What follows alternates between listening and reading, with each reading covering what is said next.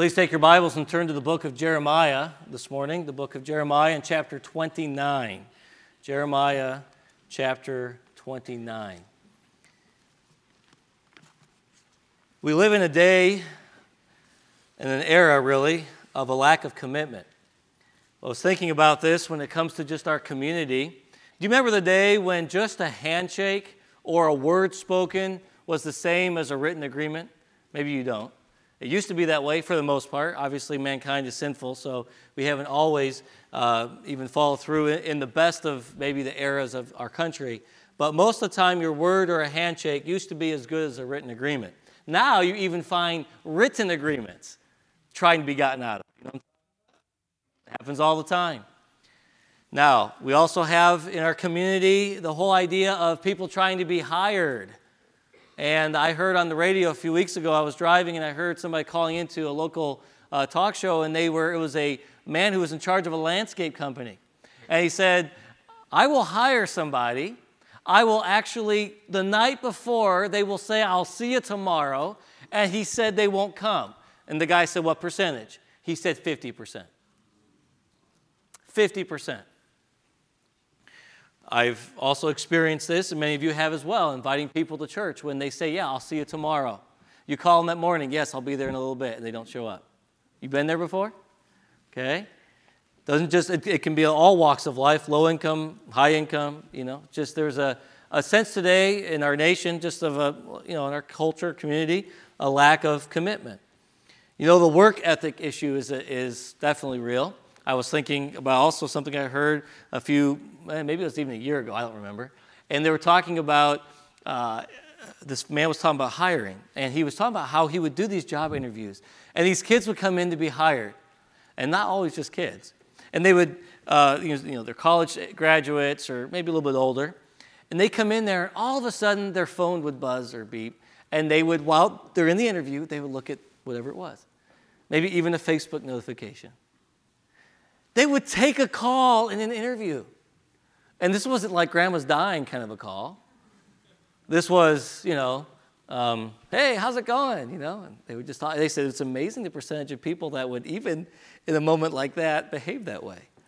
Now, as believers, I think we've let that kind of come into our church a little bit. I know in our country, and I'm thankful this isn't most of the case here, but there's kind of a take it or leave it mentality toward assembling with God's people. You know, hey, I don't need, I don't need that service. That's not really that important. When the Lord says in Hebrews the importance of assembling one with another and not really take it or leave it mentality, not to forsake it. Especially, I don't know about you, but after the, in the last two years, especially, don't you see the day coming?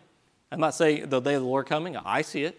Very real. It could still be way out, but man, it sure seems like it could be any time with how the events of this world are shaping up. And I don't mean that pessimistically. I'm not a doomsdayer. I'm excited. If God comes now, that's exciting, but I'll tell you, He's got a mission for us to do. But many of God's people have gotten lazy. And so, what are pastors doing? They're shutting their church services down constantly. It's, it's pervasive across the country. There's also a lack of commitment to investing in lives today, where we, we, there are, I think there's greater needs than ever in lives just because of our broken culture, but we're really, as believers, many times, we're not really that committed to seeing people through no matter what it takes in our life. But I think a lot of this comes, and really the source of the issue comes, especially for believers, is because we really are not committed to truly pursuing God with our whole heart. Some of us here may be good at the form of even doing an hour with God, but we struggle truly getting to know God. I've had folks, even in my own office, saying, you know, I really want to follow the Lord and I want to spend that time, but just, uh, you know, and, and sometimes it's not for a lack of, of seeking the Lord, but there's a lack of believing that God is actually meeting with, with Him and that He will. As we were contemplating this morning, Pastor asked me to speak on this subject of the fact that He will be found if you seek Him. Friend, in these weeks ahead, God is calling our church to a commitment, not to check a box for six weeks to say you spent an hour with God, but He's calling us to a commitment to seek Him with our whole heart so that we can find Him, so that He can transform our lives. I know this morning, as we look at, we'll be looking at this passage in just a moment. I know I'm a man who needs to learn so much about this. I come this morning broken about my need, but excited about the one I'm going to be finding in these days ahead, too, because I know He wants to be found. Hudson Taylor had been serving for 15 years in China. He went as a young man. I've been to Brighton, England. Uh, when I was a seventh grader, we were on the way to Holy Land, had some time in, in London because our uh, plane, they had plane issues, and so we were stuck there for a day. And so we went to Brighton, England, there on the English Channel, and we saw the place where Hudson Taylor went off to, to China, sailed off from there. He was a young man, dedicated, committed. But he was also a toiling, burdened fella. He, he was involved in ministry, had all kinds of responsibilities and burdens, but he articulated a note to his mom. He said, You know, I've earnestly and effectively been endeavoring to serve God, you know, but it's just life is such a, a challenge. And he had a hunger and a thirst. And he says this My own position becomes continually more and more responsible, and my need greater of special grace to fill it. But I've continually to mourn that I follow at such a distance and learn so slowly to imitate my precious master. I cannot tell you how I am buffeted sometimes by temptation. I never knew uh, how bad a heart I had. Yet I do know that I love God and I love His work and I desire to serve Him only in all things. And I value above all things that precious Savior in whom I alone can be accepted. He says, Often when I am tempted I, to think that one so full of sin cannot be a child of God at all, but I try to throw it back and rejoice all the more in the preciousness of Jesus and in the riches of his grace. He was talking about the struggle that he was praying. He said, Pray for me. Pray that the Lord will keep me from sin, will sanctify me holy. And so he was searching, he was hungry, he was seeking, he, he was toiling though, and, and the missionary life and what he had been called to was not clicking. It just it was it was not what it could be in, in its fullness. And he received a letter from a fellow missionary that changed his life. And it said this to let my loving Savior work in me his will. My sanctification is what I would live for by his grace. Abiding, not striving or struggling, looking off unto him, trusting him for present power, trusting him to subdue all inward corruption, resting in the love of an almighty Savior in the conscious joy of a complete salvation, a salvation from all sin. This is his word, willing that he will should truly be supreme that this is not new and yet tis new to me. I feel as though the first dawning of a glorious day had risen upon me. And he just talks about how god was meeting with him and how he was experiencing victory in christ. And when brother taylor hudson taylor read that letter it just it grabbed him. It, it convicted him greatly. And he really had a meeting with god at that moment. And and uh, he began to, his perspective he began to seek the lord and understood what it meant to find him. And this is the testimony of him. He says writing to his sister a little while later, as he had been really experiencing God's presence in his life, he says, As to work, mine was never so plentiful, so responsible, or so, so difficult. He, so he's saying this life's gotten harder, it's not gotten easier. But the weight and strain are all gone.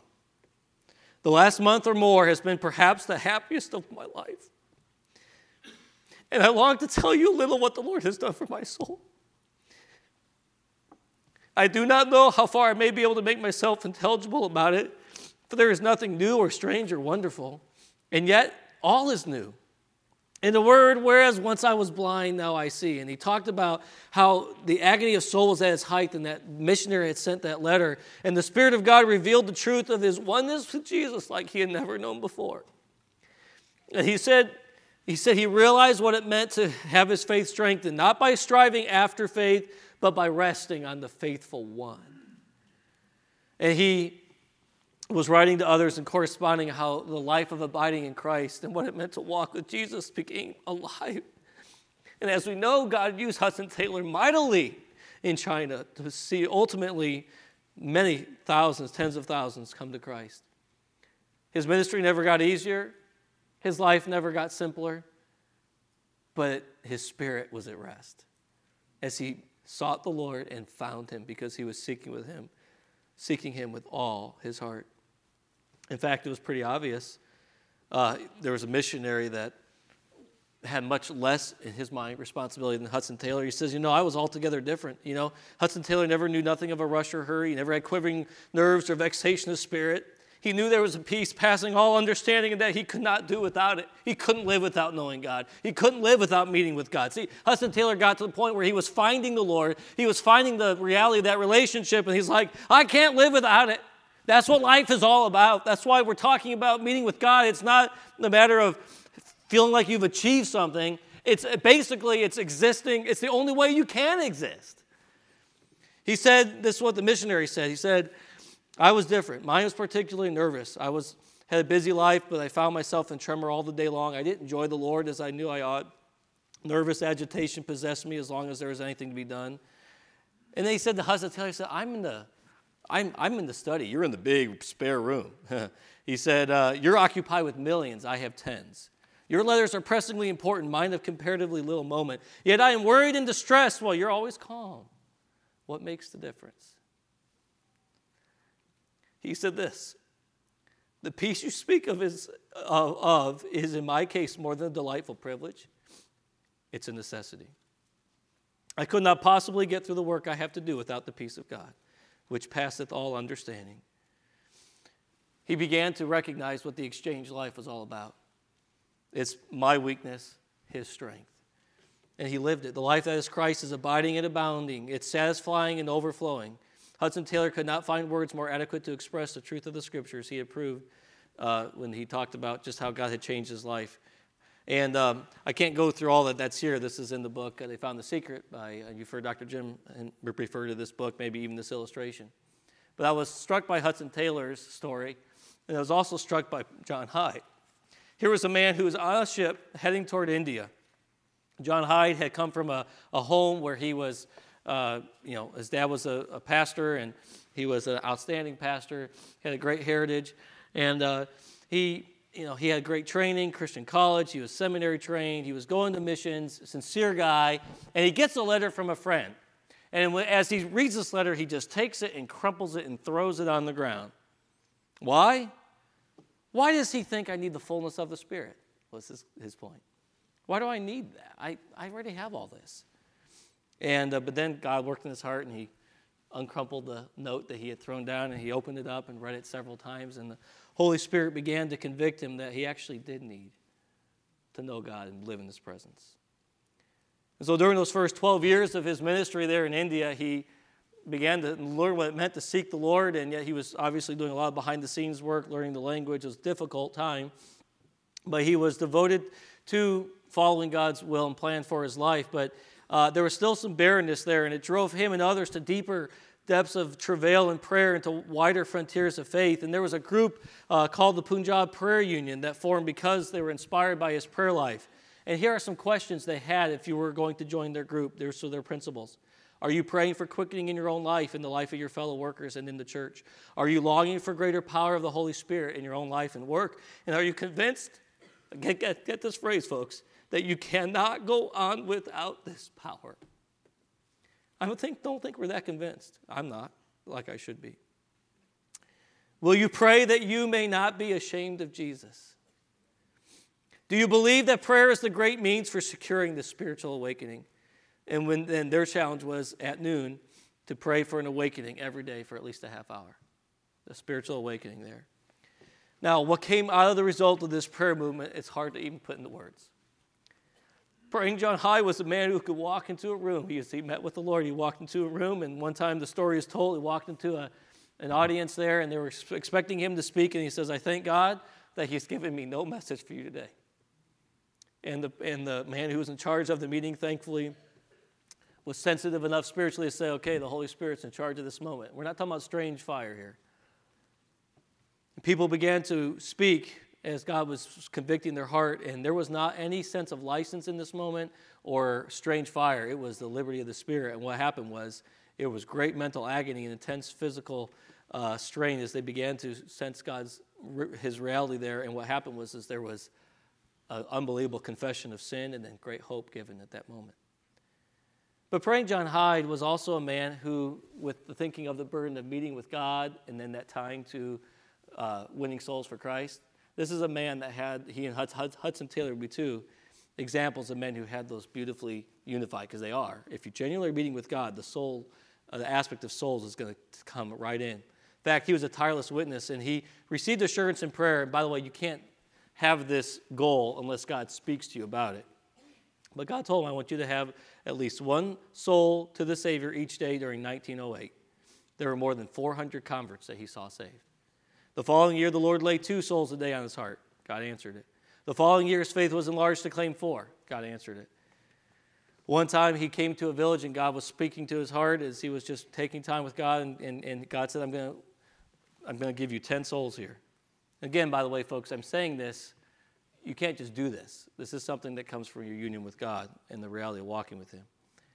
And so, as he was at that uh, village, he was going into a, he came into a hut, and I, I believe, and he, he was able to lead nine people to Christ. And by the way, if any of you had a moment where you saw nine saved, wouldn't that be kind of fulfilling and encouraging? Yeah. And uh, you'd think, oh, praise the Lord, and you'd step away from that thinking, but he, God had put 10 on his heart. And he said, Where's the other one that God would have us to see saved? He was so passionate that God would work. And, and uh, uh, the, the, the fellow who was there uh, that said, We need to move, the native worker said, We got to move on, we got to move forward, keep going. Hyde persisted. He said, There's somebody else that needs Christ. And what about that one? And sure enough, the father that was in that home, just a brand new Christian, God worked in his heart. He had a nephew who had been outside of the home, brought him inside, and he led him to Christ. Ten came to Christ. The point is, though, with praying John Hyde, is he was a man who sought the Lord with his whole heart. And guess what? He found them. In fact, Pastor Van Gelderen had the opportunity to be with one of Praying Hyde's disciples who had been greatly impacted by his life. And he said, Man, you, you're with a man like that. He said, You know, just being with him, you could sense. It wasn't anything, I'm not talking about mysterious or weird. You just sensed the presence of God this man met with God. In fact, uh, J. Wilbur Chapman talks about a meeting that was going nowhere where he was at. It was in an area, a very difficult area. Getting almost no attendance. Praying Hyde showed up, began to intercede. The tide turned. The hall was packed. 50 men trusted Christ in the next service. And he was, as he was leaving, uh, he said, Mr. Hyde, I want you to pray for me. So John Hyde comes to this room, turns the key in the door, drops on his knees, waits five minutes without a single syllable coming from his lips. You know how many times we'll just rush into prayer, and it's not always wrong to pray right away, of course. But in this case, here's a man who was just, and then he just says, Oh God. His face was lifted up, the tears streaming down his face. And then for another five minutes, at least, he's still again. And when he knew he was walking in the presence of God as he was sensing God, he came up and put his arm around J. Wilbur Chapman's shoulder and he prayed for him in a way, in a petition. He says that men, he says, for men I had never heard before. He said, I rose from my knees to know what real prayer was. Here's what I'm trying to say God's wanting every single one of us here at Falls Baptist Church this summer to experience what it means to seek the Lord with all of our heart and to find Him. Jeremiah chapter 29 is actually a very appropriate passage for us. We know the, New, the Old Testament application for us is how God dealt with the children of Israel, children of Judah here in this case, is how He deals with us as individual believers. And so uh, I find this to be a very instructive passage. They had uh, been exiled, many of them, to Babylon, and this is a letter from Jeremiah to them. I'm going to go ahead and start in verse 8. It says, For thus saith the Lord of hosts, the God of Israel, let not your prophets and your diviners that be in the midst of you deceive you, neither hearken to your dreams which ye cause to be dreamed. For they prophesy falsely unto you in my name. I have not sent them, saith the Lord. For thus saith the Lord, that after seventy years be accomplished at Babylon, I will visit you and perform my good word towards you, in causing you to return to this place. For I know the thoughts I think toward you, saith the Lord, thoughts of peace and not of evil, to give you an expected end. Then shall you call upon me, and you shall go and pray unto me, and I will hearken unto you. And ye shall seek me and find me, when ye shall search for me with all your heart. And I will be found of you, saith the Lord, and I will turn away your captivity. And I will gather you from all the nations and from all the places whither I have driven you, saith the Lord, and I will bring you again into the place whence I caused you to be carried away captive. As we think about meeting with God this summer and taking this passage of Scripture and applying it to us, first thing I'd like for us to see here is that we need to embrace truth as our guide.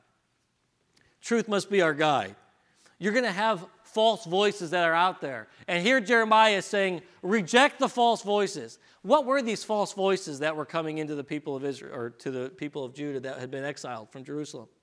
Well, the fact is, if you want to turn over to chapter 28 of Jeremiah, right there, the page over, it says basically they come to speak uh, to the people, and you find here Hananiah is the one doing it. In verse 2, it says, Thus speaketh the Lord of hosts. So this prophet is proclaiming and using God, invoking God in this. He says, I have broken the yoke of the king of Babylon. Within two full years will I bring again into this place all the vessels of the Lord's house. What's the problem with this? God had told them, You're going to be exiled for 70 years. He's saying, this false prophet saying, Two years, you're going to be back. It's all going to be great. And uh, you're going to be back gathered together. Now, this sounded spiritual. It was coated with spirituality. It had some things that sounded right. And Jeremiah himself says, Hey, this sounds good. Uh, it would be great. You know, amen. It would be wonderful for the Lord to do this. But very clearly, he knew that it was not right. And he comes with the word of God later in that chapter. He says, um, Thus saith the Lord, Thou hast broken the yokes of wood, verse 13, but thou shalt not make for them yokes of iron. For thus saith the Lord of hosts, the Lord of Israel, the God of Israel, I have put a yoke of iron upon the neck of all these nations, that they may serve Nebuchadnezzar, king of Babylon. And they shall serve him, and I have given him the beast of the field also. All right, and he says, Hear now, Hananiah, the Lord hath not sent thee, but thou makest this people to trust in a lie. Let me just say it this, this way there's a lot of things out there, a lot of teaching out there that will cause us to think, hey, sometimes it comes from extremes in the charismatic world, like a Joel Osteen who says, hey, you can have your best life now. It's all going to be great. You know, it just, uh, you know, there's, there's, there's a philosophy where you're going to get wealthy and you're going to be blessed. And it's skipping the fact that because of the result of our sin and because of God's chastisement in our life, there is a process that He has to work. Okay, He told the children of Israel, look, you're going to be uh, for 70 years, you're going to be in exile. This is part of my plan for you. And the prophets are saying, hey, you're going to get out of it in two years. And he's saying, no. What was the purpose, though? He says, don't, in verse 9 of Jeremiah 27, he says, Therefore hearken not ye to your prophets, nor to your diviners, nor to your enchanters, nor to your sorcerers, which speak unto you, saying, Ye shall not serve the king of Babylon. Because the purpose of what the false teachers were saying is, look, you can get rid of this yoke, and God ultimately said, You're going to have, you're going to have the iron yoke. The wooden yoke you're talking about, yeah, you can rip that off, but you're going to have the iron yoke of Nebuchadnezzar in Babylon. All right, and so they were rejecting the path that God had for them to follow. Then we find here not only we to reject the false voices, but as we've mentioned, to follow God's word. Because here he says here, I'm going to bring you back after 70 years. I'm going to promise that you're going to return here to this place. But the promise was in the context here of what they were going to, the path that they were going to have to follow. I want you to see uh, in 1 Peter chapter 2 a good illustration of this, where Peter himself says, Servants, be subject to your own masters with all fear, not only to the good and gentle, but also to the froward. For this is thankworthy if a man for conscience toward God endure grief, suffering wrongly. For what glory is it when you be buffeted for your faults, you shall take it patiently? But if when you do well and suffer for it, you take it patiently, this is acceptable with God. I could keep going on and reading this passage. A lot of you know it. But the context is we need to be willing as believers, when we have sinned against God and when our lives have been barren, we are going to be reaping the corruption that we've sown. And so God doesn't just say, okay, oh, corruption's gone. He follows through with that.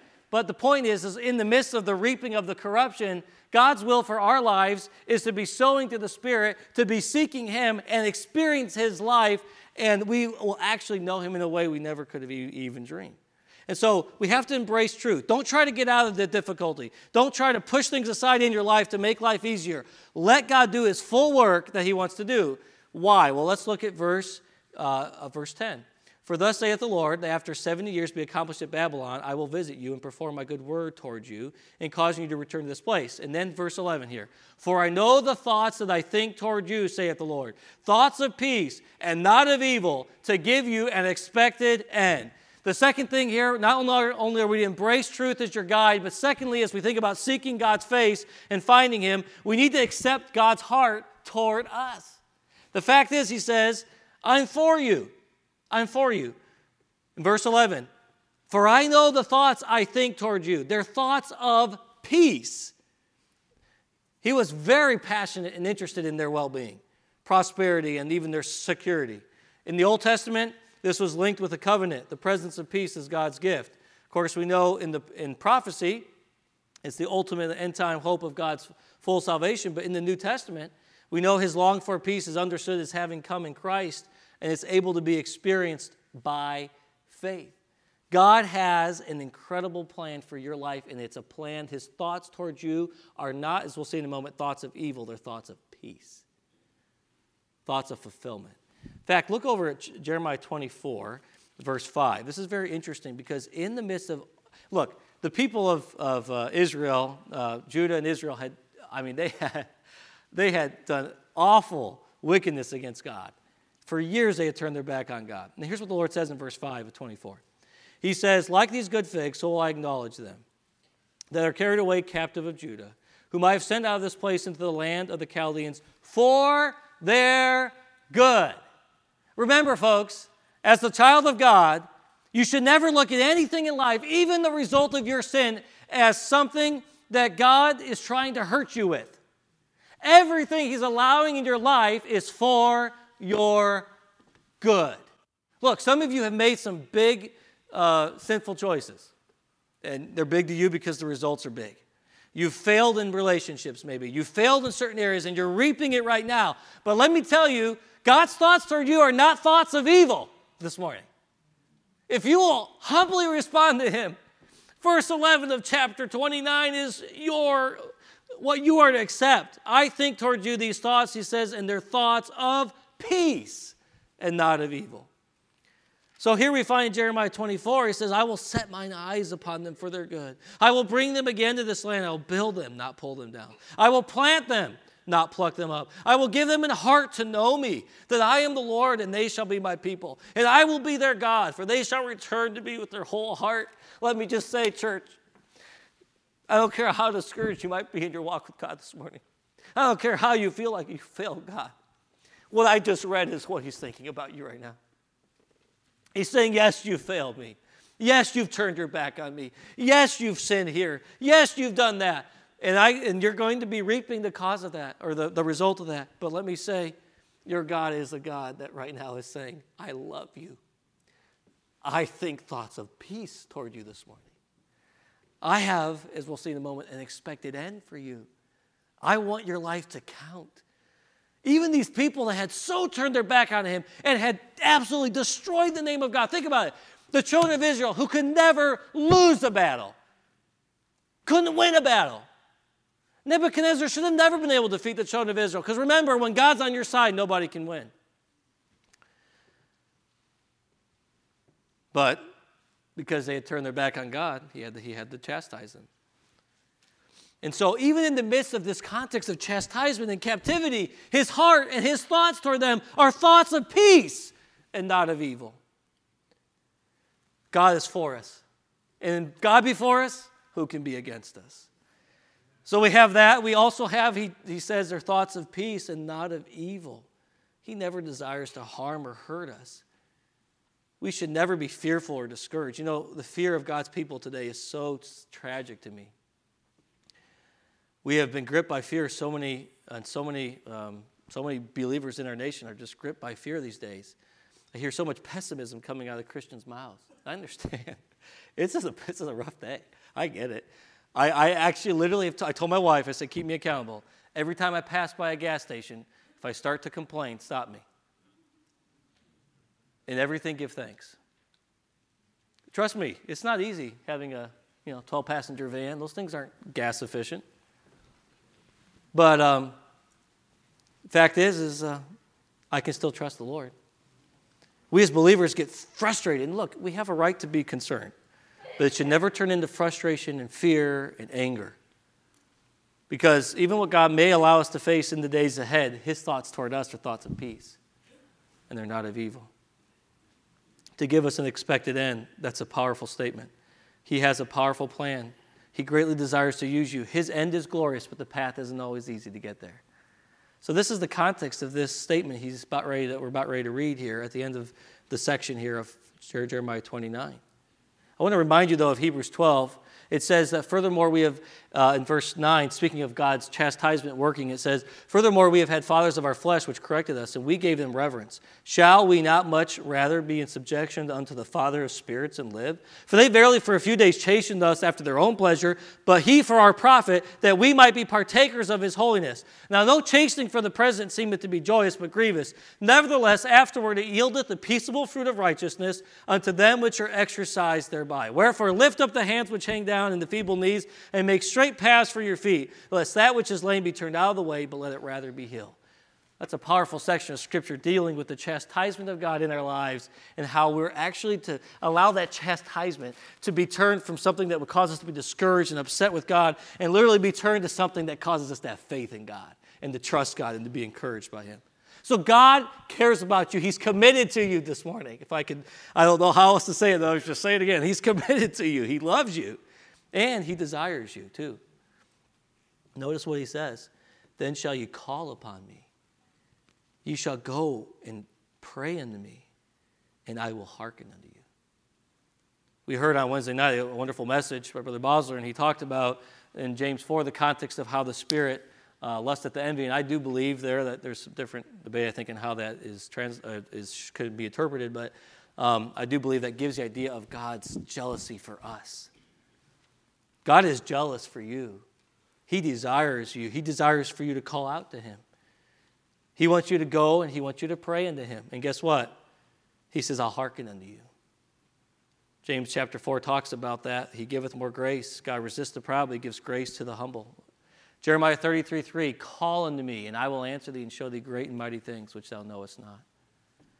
So you need to accept, you need to embrace the truth of what God says in His Word, but then you need to accept God's heart towards you. And then thirdly, pursue God until He's found. On the basis of the fact that, look, whatever the path I have to take that God has for me, I'm willing to take. Embrace truth. Don't embrace the people that have the easy way out, Christianity. Embrace the truth that is strictly in the Word of God. Secondly, um, accept the fact that God loves you. He's for you. His, your best is in mind when he thinks when he's focused on your life. He desires a relationship. And then we pursue God. And that, on that basis, we pursue God until he's found.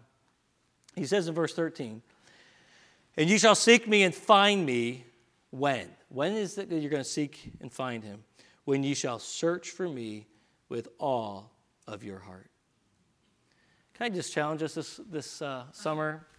Say, God, would you just so change me that as I meet with you each day and I walk in your presence, that the things I get angry about, I don't get angry about anymore. The things I don't have peace about, I have a restlessness about, Lord, would you change me in this? God, it's just not even, even about those results. Ultimately, I know that will change. I just want to know you.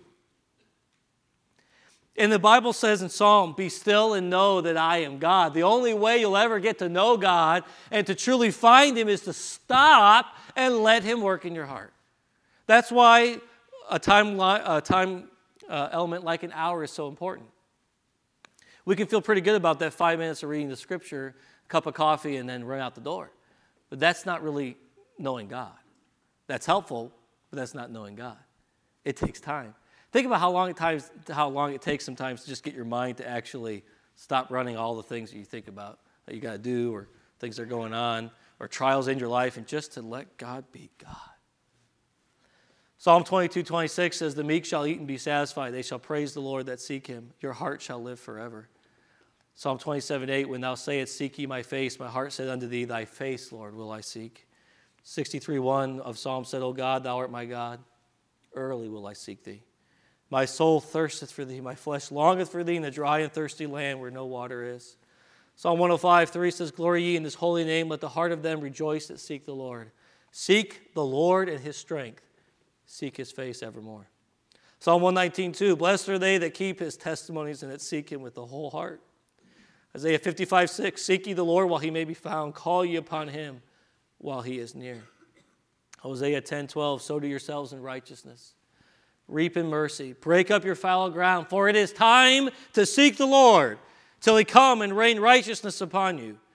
Matthew 7 Ask and it shall be given unto you. Seek and ye shall find. Knock and it shall be opened unto you. For everyone that asketh receiveth, he that seeketh findeth, and to him that knocketh it shall be opened. There's ever a time that God's people got passionate about seeking God with our whole heart, it's now.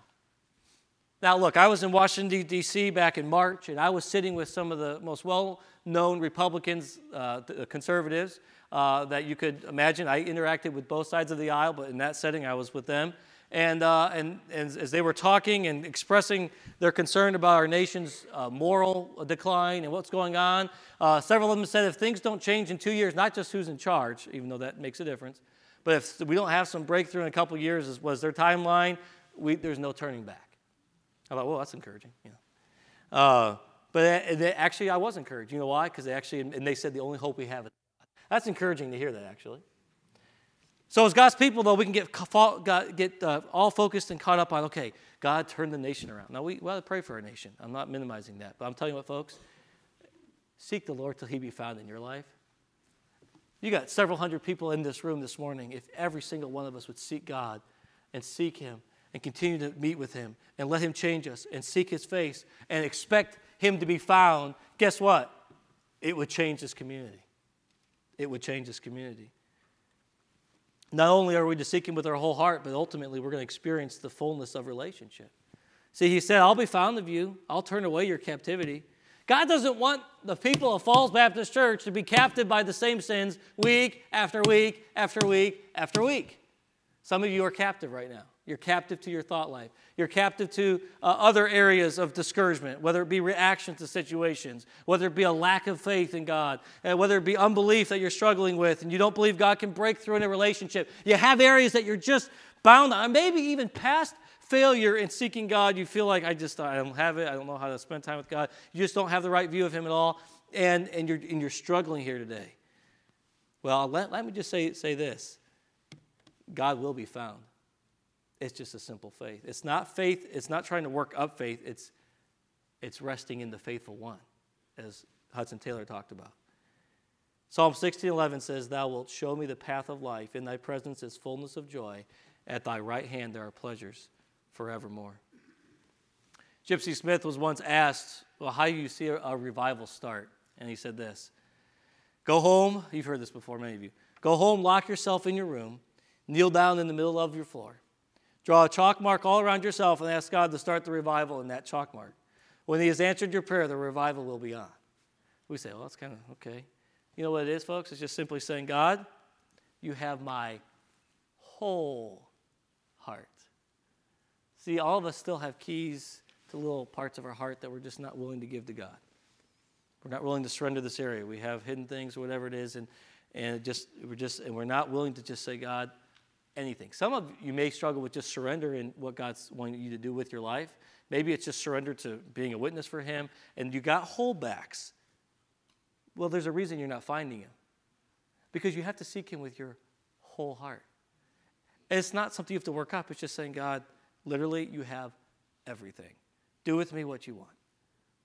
And God begins to work step by step by step in opening Himself up to you. Torrey said this and this is important for our church to get. He says, I can give a prescription that will bring revival to any church or community or any city on earth. First, let a few Christians, they need not be many, get thoroughly right with God themselves. This is the prime essential. If it's not done, everything else doesn't make sense. It'll come to nothing. Second, let them bind themselves together in a prayer group to pray for revival until God opens the heavens and comes down. Third, let them put themselves at the disposal of God to use Him as He sees fit in winning others to Christ. That is all. This is sure to be a revival to any church or community. I've given this prescription around the world. It's been taken by many churches and many communities, and in no instance has it ever, ever failed. It cannot fail. We can't see God this summer if, if we're holding on to sin.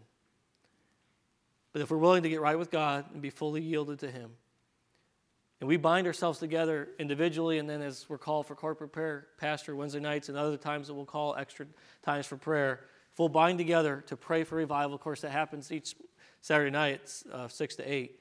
We bind together and seek God's face, and we pray together, and we put ourselves at the disposal of God to win souls. We will see breakthrough.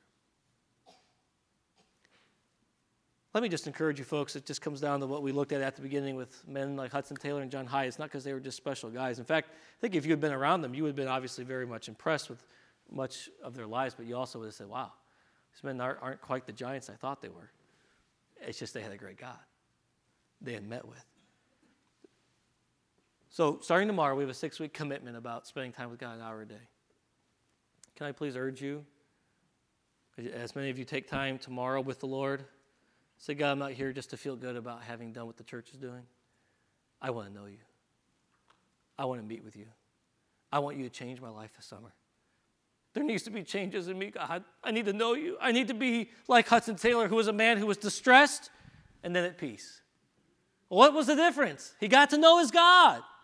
He met God. And God wants to do that for each one of you. No matter what kind of a past you have, discouragement in this area, can I urge you that God is all over you? Why? Because his thoughts toward you are thoughts of peace and not of evil, to give you an expected end. May you let him do what he wants to do in these weeks ahead. Let's bow our heads in prayer, please.